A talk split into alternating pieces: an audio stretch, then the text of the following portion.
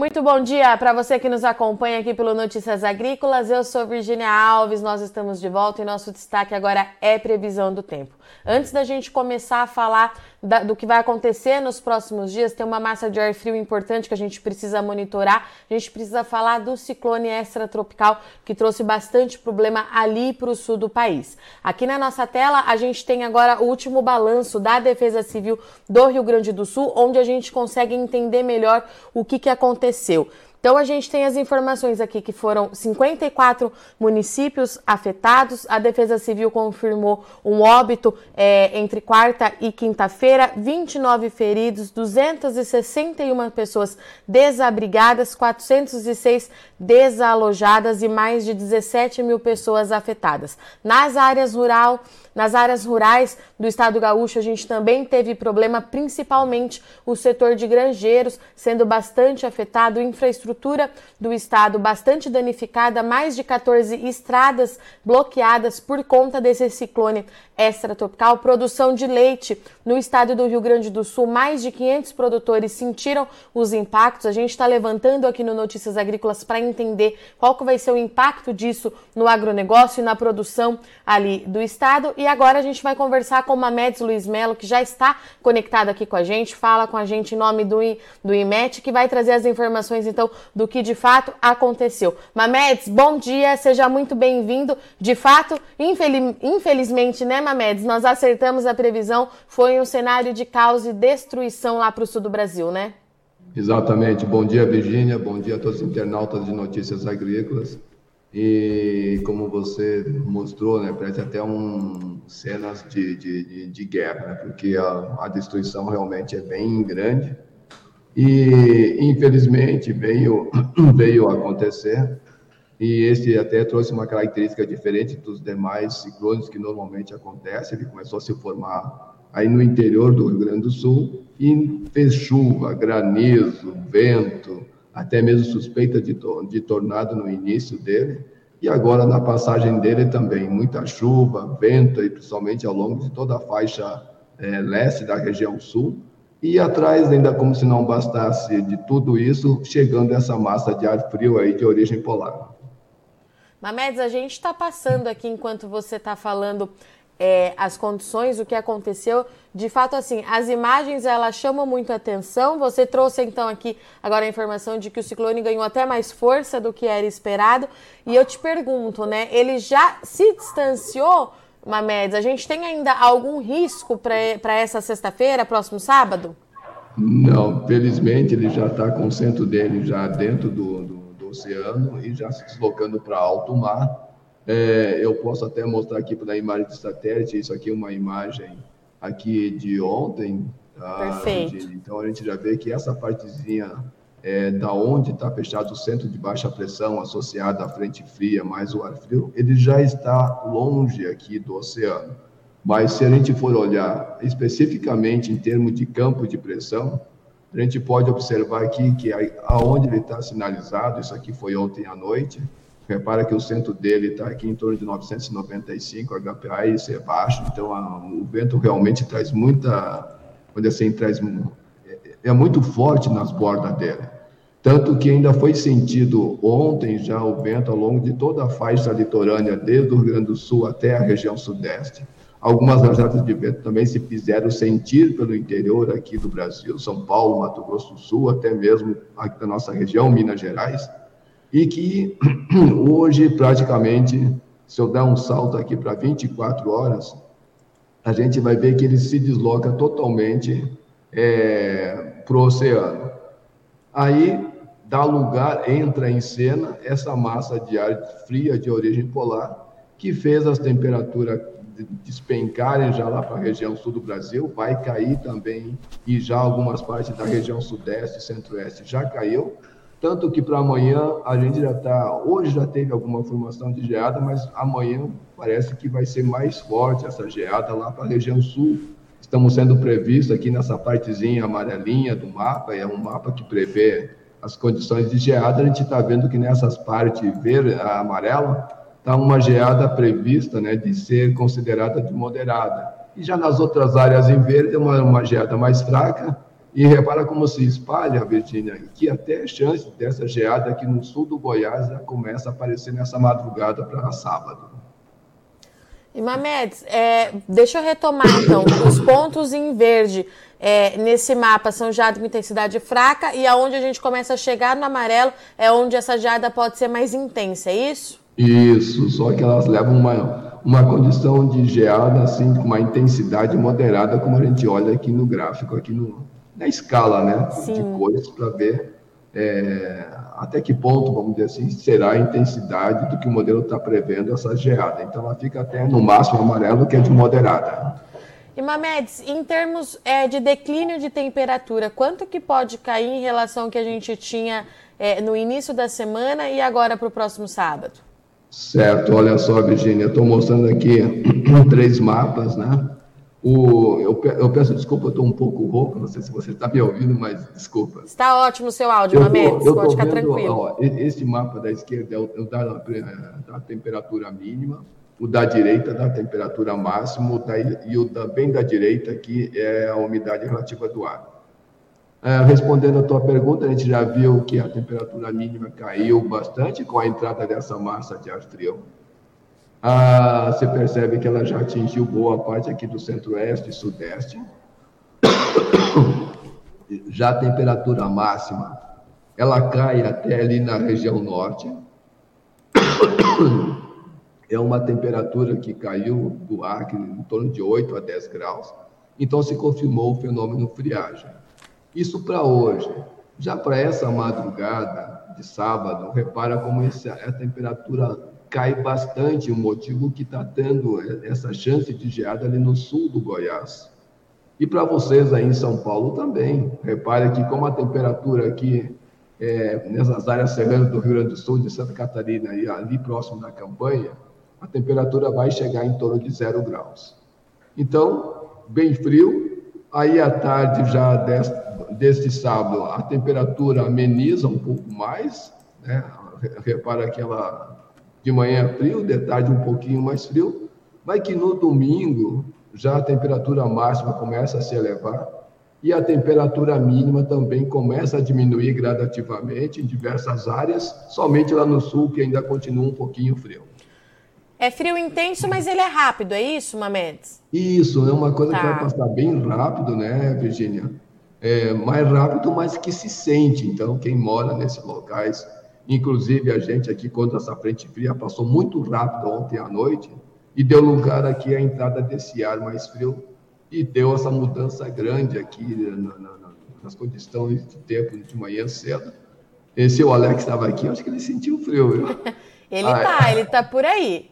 Pois é, aí então já agora a, o tempo já abriu, mas o ventinho ainda deixa assim uma sensação térmica um pouco mais baixa. E Mamedes, e... me fala uma coisa que com certeza nós vamos receber é, esse tipo de pergunta, é, relação para a condição de geada nas áreas de laranja e de café, né? São Paulo é, e Minas Gerais. Tem algum risco para esse final de semana? Olha, Virgínia, é, a gente está prevendo geada nessas áreas. É, não, não é uma área muito ampla, até ela se restringe, somente ali São Paulo que espalha um pouco mais mas é uma, considerada uma geada fraca. Então, isso não estou vendo é, condição né, para um certo perigo para esses cultivos, é, entre essa, essa, previsão de geada para amanhã, porque já no domingo já volta a esquentar. Agora, lá para o sul, eu, eu, vejo que até um ponto bom dessa geada acontecer, é, por causa dessas, desse cultivo que precisa de dormência, como pêssego, uva, né, maçã, então, para eles até que é bom uma geada nesse com essa intensidade, né, até moderada. Então, isso aí eu vejo que até é benéfico. E Mamedes, e chuva? A gente tem previsão de uma nova rodada de chuva aí para os próximos dias ou não? Olha, Virginia, está se concentrando toda essa chuva nos extremos do Brasil. A gente não tem, assim, é, algo que possa, é, assim, trazer algo mais intenso em termos de chuva. É, eu estou vendo aqui que eu peguei. Ah, eu, eu, acabei de ver aqui, mas eu peguei errado. É esse aqui. Ô, oh, gente. É, eu estou vendo, Virginia, que essas chuvas elas vão dar uma trégua, vão se concentrar mais nos extremos do Brasil, mais especialmente lá na região norte. Então, para hoje, a gente está vendo que ainda tem uma condição de chuva, uma chuva muito fraca, inclusive ali para o lado de, do Rio de Janeiro, já amanheceu chovendo, parte de São Paulo, ontem até que choveu bem, mas sempre um volume de chuva maiores, né, mais lá para a região norte. E para os próximos dias, entrando sábado aí adentro, é, como vai estar sob o domínio dessa circulação da alta pressão, né, dessa massa de ar frio, então aí é que a chuva mesmo vai embora. Aí lá para domingo, né, já estou vendo que uma frente fria já se aproxima ali do Rio Grande do Sul, por isso que a temperatura vai se elevar um pouco mais, mas que pelo jeito também não vai trazer muita chuva não. Então eu diria assim que para os próximos dias a chuva vai ser bem objeto quase raro ali em grande parte do país, viu, Virginia? Bem padrão inverno mesmo, né, Mamedes? Exatamente. E por aqui a gente tem a ideia até melhor do que está sendo previsto, olha só. Mas toda essa área branca é sinal que essa área é, dessa massa de ar mais seco, né, ela está predominando em grande parte do Brasil. E isso faz com que as chuvas fiquem totalmente nos extremos. Mamedes, e essa condição de tempo muito seco é, em relação à umidade relativa do ar, a gente pode ter aí alguns dias de aviso, então, principalmente aí para o centro-oeste? Ah, vai, Virginia, vai, porque olha só, conforme essa massa agora ela entrou, ela empurrou esse ar mais seco lá para o interior do Nordeste, aqui do Tocantins. Mas repare que para São Paulo, nessa área, a gente já está com condições já para hoje de baixa umidade, né? aqueles picos mais ali eu diria que até abaixo de, é, ou, ou em torno de 20%.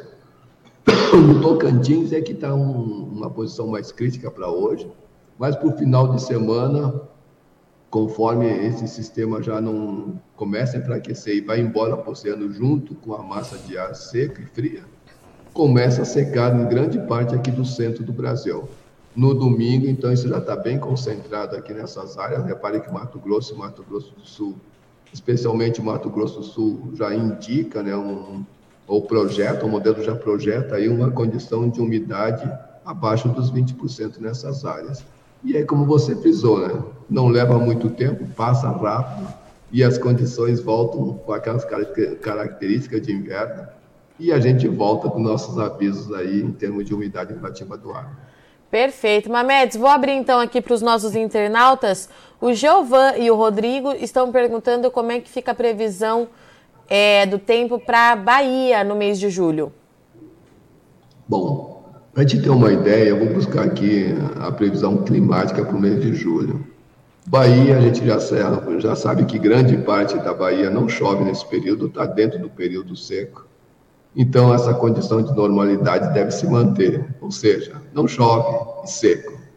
Algumas áreas mais ali para o sudeste da Bahia, que ainda pode ter alguma chuvinha em torno da média, acima, ligeiramente acima da média, e na faixa leste, ali pegando o recôncavo baiano até o, o litoral ali sudeste, ligeiramente abaixo. Com relação à temperatura, tá, Virginia? Ali naquela área, grande parte da Bahia se mantém entre ligeiramente acima, acima da média, principalmente aqui no oeste, noroeste desse estado.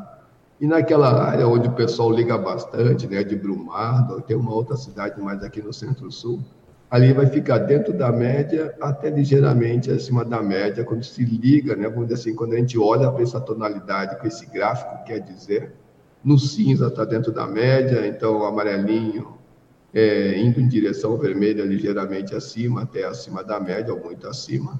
O mesmo para o raciocínio vai para a tonalidade aqui de azul, né? Azulzinho mais fraco, ligeiramente acima, e, e o bem azul ali, é, bem acima da média. E o Paulo Trimigliosi, bom dia. No Noroeste Paulista, região de São José do Rio Preto, deu chuvas leves. É, tem previsão de mais chuva por aqui até setembro? Olha, bom, setembro ainda pode chover, claro, né, com toda certeza, até mesmo é, lá para agosto. Mas a gente olhando essa condição aqui, eu estou vendo que praticamente até o final de mês de julho não vai chover, não. Mas provavelmente para o mês de, de, de, de agosto a gente não descarta que alguma coisa possa acontecer ali para aquela área. Mas repare que a previsão climática já não traz uma chuva grande ali para ele, né? mas pode ficar dentro da média, a ligeiramente abaixo da média. Como a área dele é mais aqui no centro-norte, por essa área, deve ficar ainda ligeiramente abaixo da média. Isso não quer dizer que não vai chover, só uma chuva que deve ficar ligeiramente abaixo da média. E a Nelce Alves, nos dias 17 a 22 de julho, em Florianópolis, será que chove? Hum, Bom, naquela área não descarto alguma coisinha, sempre quando, é, Virginia, vou dizer assim, a circulação da alta pressão sempre leva assim, maior umidade para aquela área, então sempre deve se alternar, né? Um dia que não chove, pelo mesmo tempo fica um pouquinho mais nublado, aí quando ela se afasta, o tempo abre um pouco mais, esquenta, mas eu diria que pelo menos agora, ela falou do dia 17, né? Então, Isso. olha só, dia 17 é terça-feira, se não me falha a memória, então a gente vai indo, ó, eu já vi que tem outra frente fria chegando, já vai fazer chuva lá para eles aí pelo dia 18, dia 19, tá? Ou seja, se ela está pensando em praia, eu acho que não, não sei se ela vai conseguir, até pode, né? Mas é, acredito que o tempo não vai assim ser dos melhores lá para eles. Muito bom. Mamedes, muito obrigada mais uma vez pela sua participação, parceria do IMET aqui junto ao Notícias Agrícolas. Um bom final de semana para você. Melhoras aí com essa gripe e a gente se vê na segunda, meu amigo. Eu é que peço desculpa a você e todos os teus internautas, Virginia, mas realmente não sei se é, é alergia, esse Pedro que é bem seco. Mas muito obrigado. Faz parte. Um abraço, bom final de semana aí para todos. Portanto, então, estivemos aqui com o Mamedes Luiz Mello, meteorologista do IMET, que trouxe para gente o balanço do que aconteceu nesses últimos dois dias com a passagem do ciclone. Os dados da Defesa Civil, principalmente ali do Rio Grande do Sul, mostra que o impacto foi bastante significativo, muita gente sem energia elétrica, 54 municípios afetados. Defesa Civil confirmou um óbito, tem bastante gente desabrigada e na parte de produção agrícola, o setor principalmente de granjeiros foi bastante afetado. Infraestrutura do estado gaúcho bastante danificada, estrada bloqueada e tem também ainda os problemas que foram ocasionados ali em Santa Catarina. Notícias Agrícolas continua acompanhando de perto para entender melhor esse impacto tanto para é, de infraestrutura do estado, para escoamento da produção e tem também a questão dos granjeiros que foram bastante afetados ali, produção de leite bastante impactada, mas agora é hora da gente começar a monitorar o frio. De acordo com o Mamedes, tem uma intensa massa de ar frio entrando aí que ela vai ser rápida, mas traz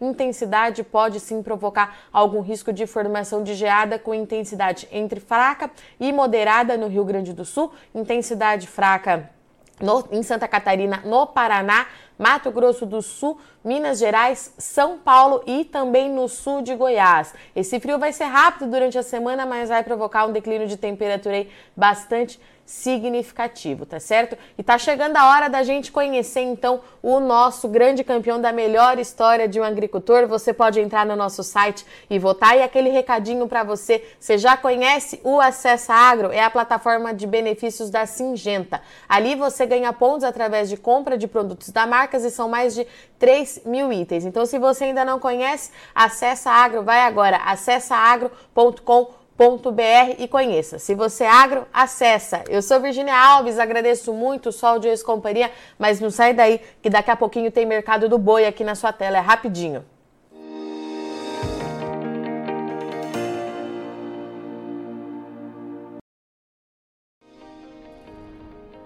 Inscreva em nossas mídias sociais no Facebook Notícias Agrícolas, no Instagram arroba Notícias Agrícolas e no nosso Twitter arroba Notiagre. E para não perder nenhum vídeo, não se esqueça de nos acompanhar no YouTube e na Twitch Notícias Agrícolas Oficial.